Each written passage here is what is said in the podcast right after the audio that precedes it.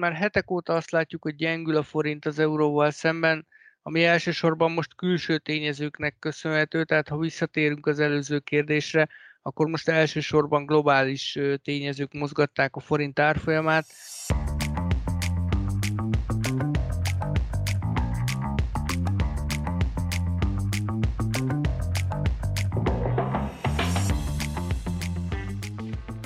Mai döntés lényege, hogy megőriztük a stabilitást és a támogató környezetet, változatlanul hagytuk a kamatokat, mondta a jegybank elnöke március 23-án. Matolcsi György szerint nem szabad hallgatni a szirén hangokra, melyek szerint nem számít a hiány, az adósság és az infláció. Utóbbiban lesznek átmeneti kiugrások tavasszal is, de ezek döntően külső tényezőknek köszönhetők. A jegybank átmenetinek tekinti ezeket a hatásokat, nem kell számítani arra, hogy 2022 elejétől is fennmaradnak az inflációs kiugrások. Azzal számolnak, hogy 3% körül stabilizálódik az infláció a jövő év elejére. Sziasztok, ez itt a Portfolio Makro podcastje, én Orosz Márton vagyok, és itt van velem vonalban Beke Károly, a Portfolio Makro elemzője. Sziasztok! És Vejnát Attila, a Portfolio Makro elemzője. Sziasztok!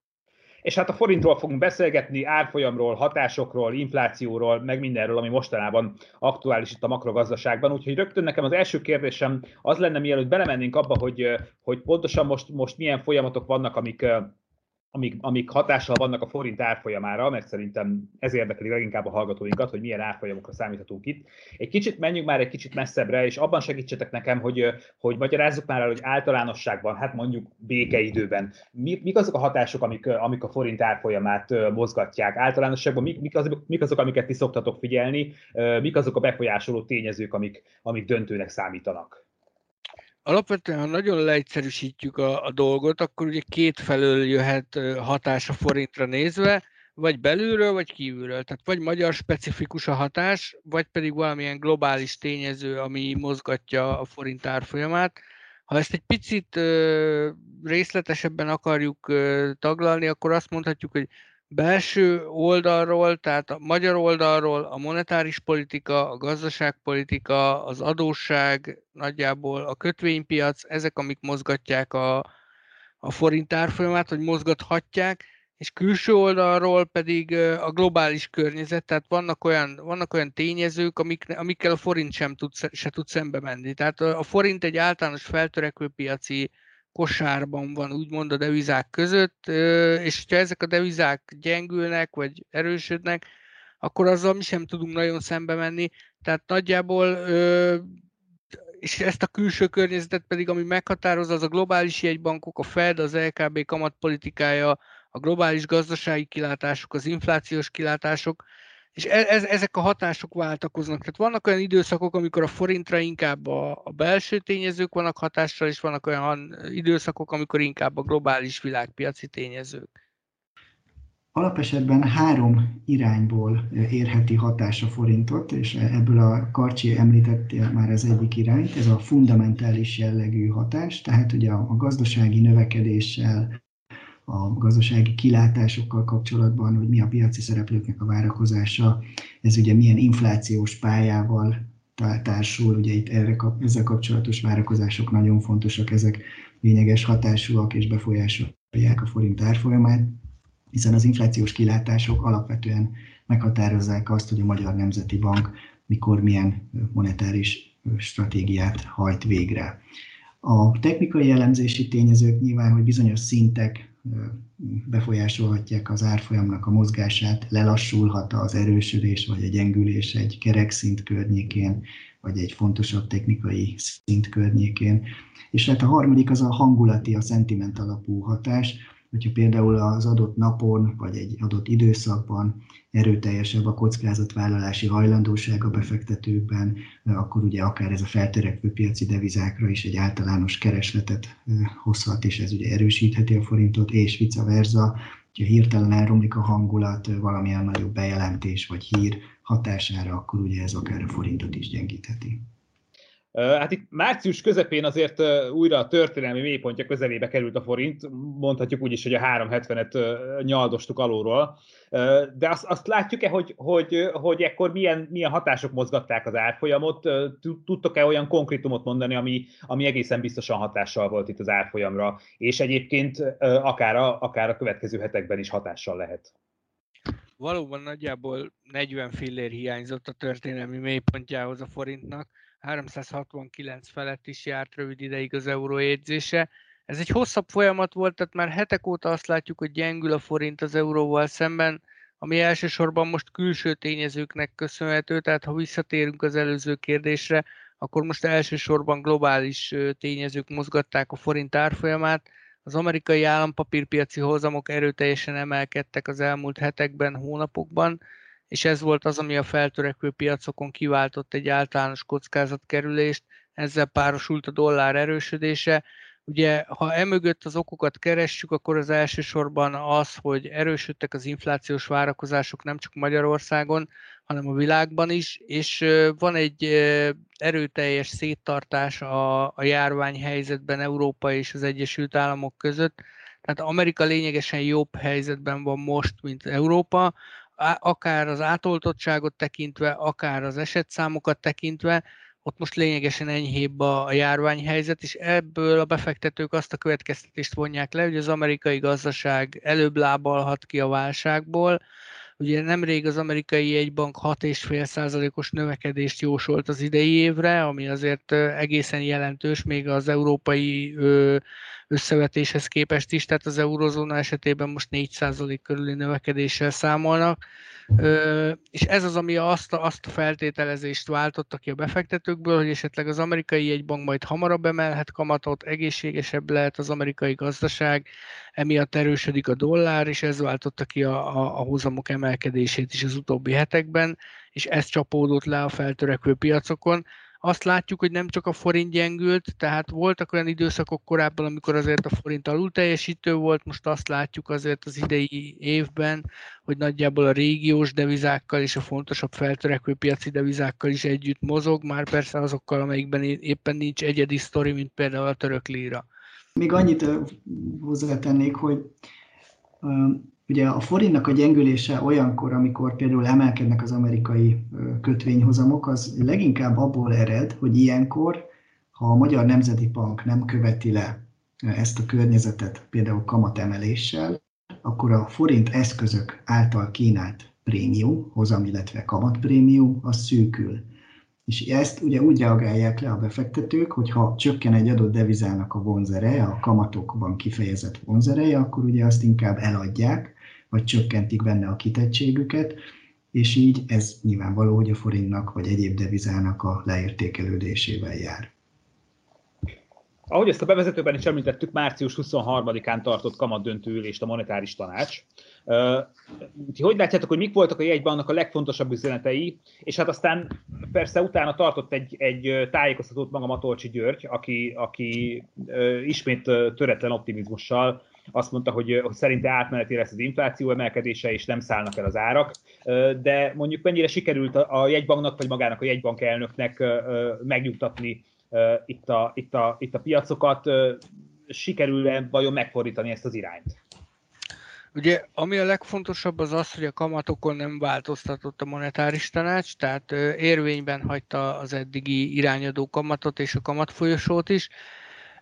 Én igazából az üzenetekben sem látok olyan nagyon nagy újdonságot, tehát az elmúlt hónapokhoz hasonlóan azt hangsúlyozta a jegybank, hogy nagyon figyeli idén az inflációs kilátásokat és az infláció alakulását, és szükség esetén kész minden eszközével beavatkozni, ha, ha azok az inflációs kockázatok realizálódnak, amelyeket ők felvázoltak. Annyi újdonság volt talán, hogy most két fontos kockázatot állapítottak meg az eddigi egy helyet. Tehát eddig azt gondolta a jegybank, hogy az elsődleges kockázat az az, hogy a feltörekvő piacokkal szembeni kockázatvállalási hajlandóság az csökken. Itt most a tavaly ezt lehetett úgy érteni, hogy a forint árfolyamára utal gyakorlatilag a jegybank, és ezt most is lehet úgy érteni, hiszen ez a kockázatvállalási hajlandóság, ahogy említettük, elsősorban a forint árfolyamában csapódik le. Ö, most egy új kockázat is bejött mellé a monetáris tanács értékelése szerint, ez pedig az, hogy a középtávú inflációs kilátások emelkednek, tehát ö, amellett, hogy ők azt gondolják az alappálya mentén, hogy átmeneti lesz majd az infláció emelkedése a következő hónapokban, kockázatként értékelik azt, hogy, hogy, hogy esetleg ez lehet, hogy nem így lesz, és nem valósul meg az az előrejelzés, amit ők gondolnak. Ugye ezzel kapcsolatban globálisan is vannak most kérdőjelek. A legfontosabb az az, hogy, hogyha a gazdaságot újra be lehet indítani, ami várhatóan majd valamikor nyáron lesz, és itt most nem csak Magyarországról, hanem a világgazdaságról van szó, akkor az milyen inflációs hatásokkal fog járni. Ebben nagyon sok a bizonytalanság, Ugye gyakorlatilag több mint egy éve most már lezárások között élünk. Kérdés, hogy a, a az így elhalasztott kereslet az megjelenik-e majd egyszerre a gazdaságban, és okoz-e inflációs sokkot, illetve hogy a most meglévő kínálati sokkok, gondolok itt a, a globális mikrochip hiányra, vagy a tengeri szállításokban tapasztalható fennakadásokra, ezek mennyire lesznek tartósak, és ez döntheti el azt, hogy a, hogy a, a jegybank által kockázatként azonosított hatás az megjelenik-e majd a következő időszakban. Igen, ugye a jegybank se a magyar, se a, az amerikai, se az eurozónás nincs könnyű helyzetben, mert valójában azt kellene most pontosan előre látnia és eltalálnia, hogy a járvány utáni korlátozások enyhítése, majd feloldása, az csak egy egyszeri a gazdasági fellendülésből adódó áremelkedési hullámot von magával, vagy valamilyen tartósabb, strukturális jellegű inflációs pálya emelkedés elé nézünk, ahol ugye akár a globális szállítási láncoknak az átrendeződése, akár egyéb kínálati tényezők, azok valójában egy tartós árszintnövelő hatással járnak-e. Ez egyelőre nem, egy, nem eldöntött kérdés, nincs az, a, aki ezt előre pontosan tudná, ez valójában inkább csak egy utólag látható, utólag tisztuló helyzet.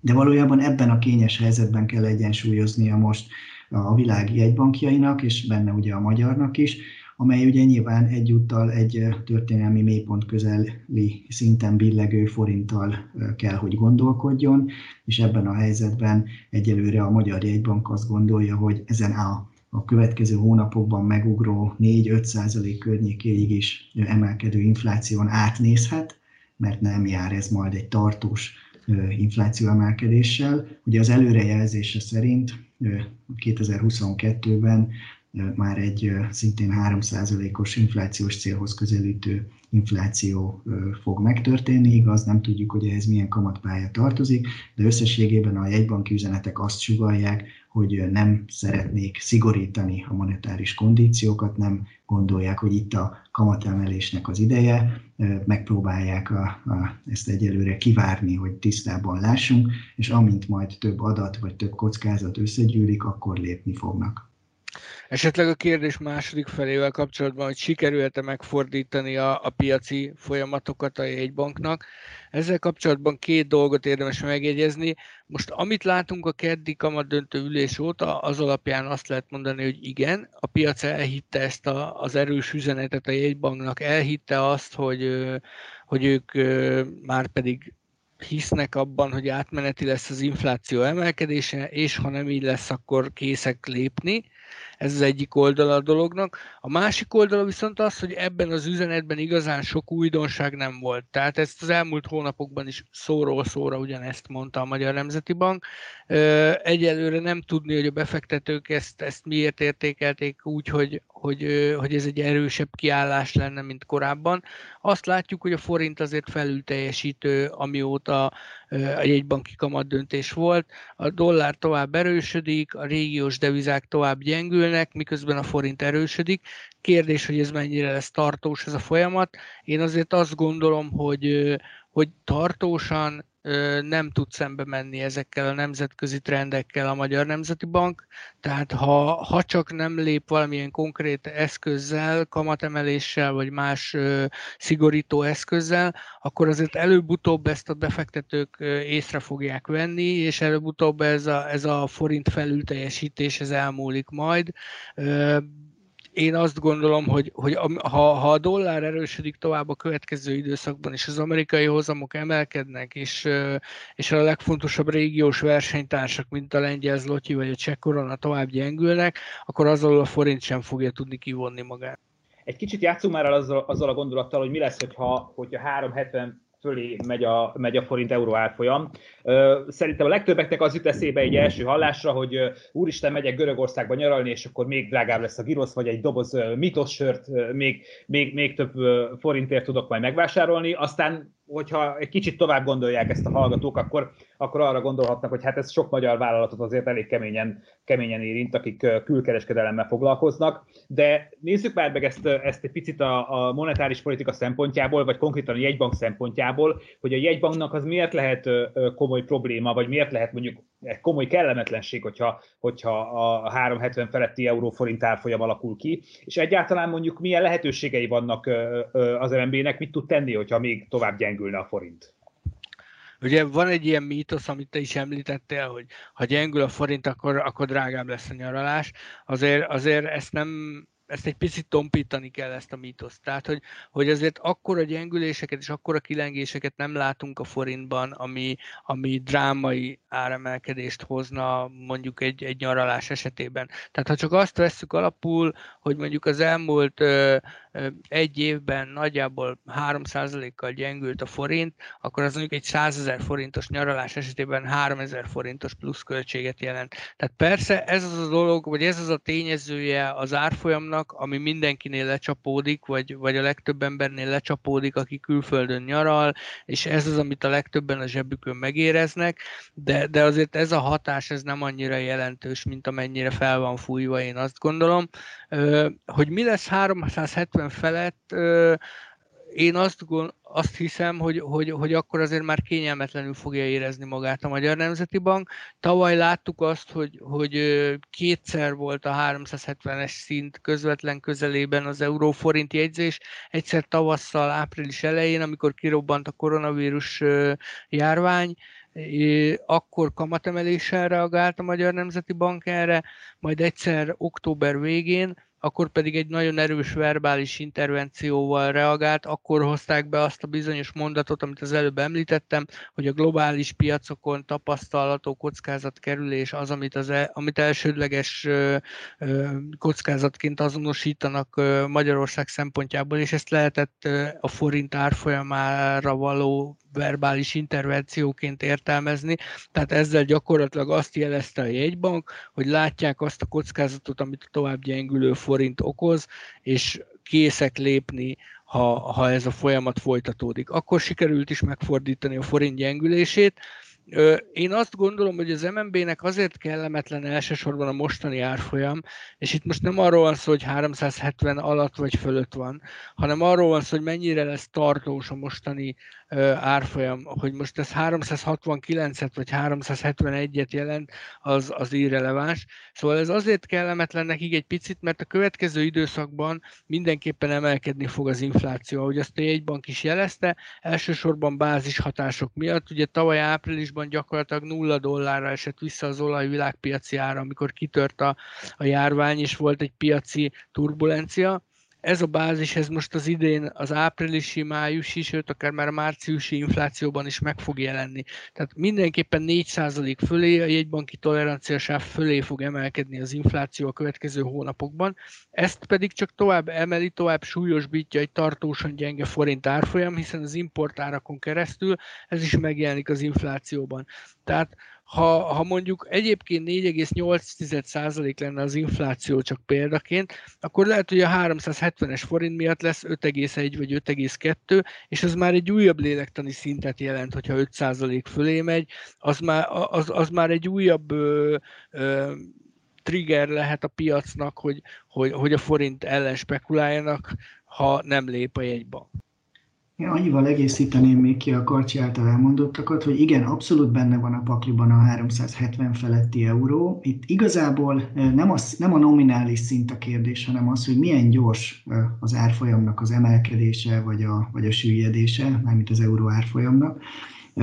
Ugye az egy sokkal inkább nyugtalanító helyzet, amikor néhány nap alatt akár külföldi tényező, akár egy itthoni tényező miatt 5-10 egységet ugrik az árfolyam, mint hogyha néhány hónap alatt szépen fokozatosan, tendenciaszerűen gyengülne az árfolyam. Ez egy nagyon fontos kérdés. A másik pedig az, hogy ugye 370 felett nem járt még az árfolyam, így nincsenek igazán kapaszkodók arra, hogy mégis mik azok a szintek, amelyeket érdemes figyelni, de hogyha a technikai elemzés eszköztárához nyúlunk, akkor azért tudunk mondani néhány ilyen szintet. Az egyik az a 371,5 forint környéki szint az euróval szemben. Itt a, Fibonacci kiterjesztések közül az 50%-os kiterjesztés húzódik, tehát ez egyfajta rövid távú szint, amelyet érdemes lehet figyelni. Majd ezt, hogyha ez e fölé emelkedne az árfolyam, akkor a 378-30-as szintet lehet figyelni, ez a 61,8%-os Fibonacci kiterjesztés, illetve a 100%-os kiterjesztés az csodák csodája, pont egybeesik a kerek 400 forintos euróval, ami ugye nyilván eleve a kerekszín miatt is szokta vonzani az árfolyam befektetőknek a figyelmét, most pedig ugye furcsa módon pont egybeesik egy lényeges technikai szinten. Tehát összességében nagyjából 30 egységnyi távolságot még mindig látunk felfelé, akkor, ha a 370-es szint felé, fölé lépne az árfolyam, tehát itt van egy-két-három fogódzó ebben a kérdésben. Természetesen nem riogatni szeretnénk, hanem a technikai elemzés ilyenkor teljesen érzelemmentesen megnézi azt, hogy ha az, a múltbeli árfolyamokat kivetítjük a jövőre, akkor mik azok a szintek, amelyeket érdemes lehet figyelni. Ez nem prognózis, nem biztos, hogy bekövetkezik, ez egyfajta lehetséges elemzési megközelítés. És egyébként még egy gondolata a görög nyaralásos felvetésedhez, Marci.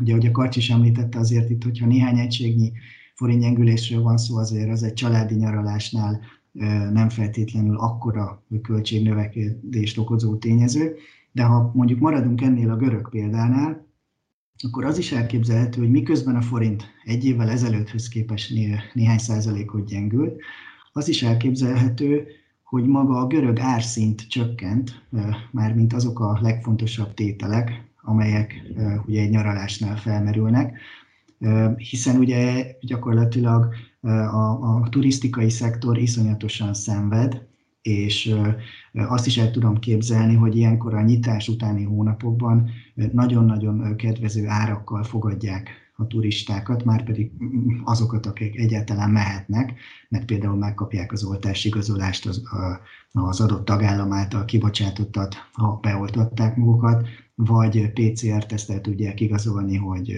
nem fertőzöttek, vagy kivárják a tíznapos karantént esetleg, vagy a néhány napost, amit az adott tagállam megszab. Tehát összességében nem biztos, hogy az árfolyam az költségnövekedési tényezőt jelent egy külföldi nyaralásban. Másrészt az is lehet, hogy egyéb olyan tényezők, olyan költségtényezők vannak, amelyek ennél lehet, hogy lényegesen nagyobbak, hiszen azért egy saját költségre elvégzett PCR-teszt, főleg, hogyha egy három-négy tagú családról van szó, az már kapásból 100 ezer forintos tétel egy picit visszatérve talán ez a, a, az árfolyam dologhoz. Én azt gondolom, hogy 370 feletti euró árfolyam lehet reálisan, a 400-at én nem tartom elképzelhetőnek, mégpedig azért, mert valószínűleg a 370-es szint elérése után azért a jegybank lépne valamilyen konkrét lépéssel. A legvalószínűbb az, hogy a jelenleg irányadó egyhetes betéti kamatot emelnék meg, ugye erről mindig csütörtökönként dönt az MNB igazgatósága. Ez nem azonos az alapkamattal, jelenleg 15 bázisponttal magasabb, mint az alapkamat, 0,75 százalék, vagyis ezzel egy olyan szigorítást tudna meglépni a jegybank, ami mellett elmondhatná azt, hogy az alapkamat szintje változatlan.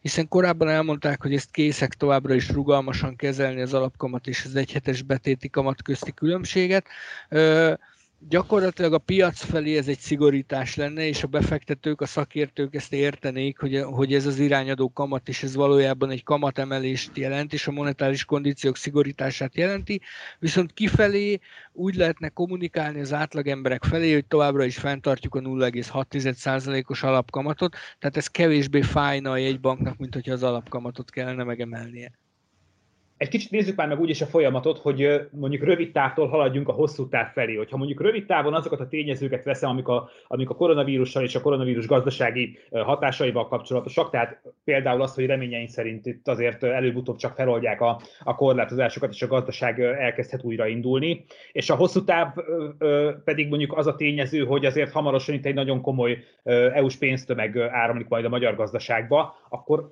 ezen az idősávon, vagy, vagy ezen a skálán mérve, hogy alakulhat a forint árfolyama, és, és, és, és milyen inflációs kilátások vannak?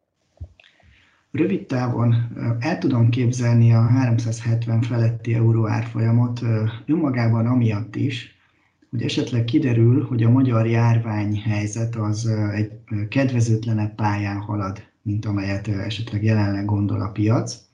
Azaz, hogy akár további szigorításra van szükség, még ha akár csak átmenetileg is, illetve hogy később lehet feloldani a gazdasági korlátozó intézkedéseket, tehát tovább marad nyomott a gazdasági üzleti aktivitás, ez több gazdasági kárnak az elszenvedésével is jár emberélet kár mellett.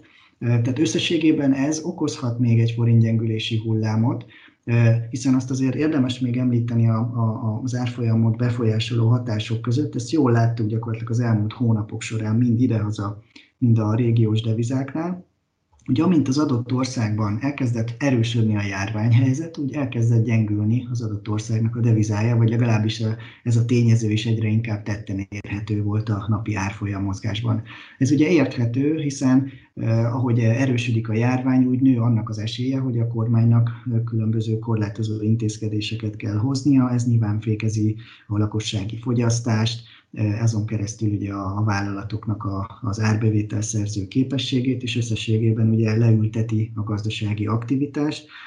Ez ugye nyilván gazdasági rom, károkozást, üzleti aktivitás rombolás jelent. Ha viszont visszafelé gondolkodunk, hogy ha majd újra nyitunk, akkor ez ugye nyilván ezzel ellentétes hatásokat okozhat, akkor pedig ez ugye hozzájárulhat ahhoz majd, hogy a, a, a gazdasági aktivitás felpörgése az az árfolyamnak az erősödését is hozhatja. Itt ugye nyilván a legnagyobb millió dolláros kérdés, hogy hát akkor mikor indulhat el például a, a gazdaságnak a kinyitása. Itt ugye egyelőre csak néhány cölöpöt vert le a kormány ebben a stratégiában. Az egyik az az, hogy több lépcsős nyitásban gondolkodik. A másik pedig az, hogy a legelső nyitási fázist azt ahhoz köti, hogy legalább 2,5 millió ember legyen beoltva Magyarországon, első oltásra érti, és ez várhatóan akkorra történik meg, amikor a 65 év feletti korosztálynak a, a döntő részét sikerül beoltani, így a leginkább veszélyeztetett korosztály megszerzi a védelemnek az első fokozatát. Innentől kezdve nyilván azok az érdekes kérdések, hogy ez mikorra történhet meg. Itt a legfrissebb számításunk az az, hogy ez a 2,5 millió oltott, ez nagyjából április 14-ére érhető el. Itt most a legfrissebb vakcinaszállítási és oltási terveknek az egybegyúrásával ez a dátum jött ki, de nagyon szeretném hangsúlyozni, hogy itt ugye rengeteg a bizonytalanság, tehát ezt nem érdemes egy kőbevésett dátumnak felfogni, egyfajta indikáció arra, hogy mi az az időhorizont, amely mentén már feltehetően a legelső nyitási lépés megtehető. Itt ugye a kormányzati jelzések azok azt érzékeltetik, hogy akár az éttermeknek a, a részleges nyitása, vagy a, a szállodáknak a nyitása szóba kerülhet. Nyilván itt is a, a kör az a kérdés, hogy ugye a beoltottak, akik oltásigazolással rendelkeznek, vagy igazoltan átestek a fertőzésen, tehát ez egy részleges nyitás lehet, de természetesen az adott üzleti szektornak ez egy rendkívül fontos lehetőség, és így ugye fokozatosan remélhetőleg a gazdasági aktivitás ez elkezd felpörögni. Tehát összességében ez lehet majd egy olyan tényező, amely a forintnak is segíthet.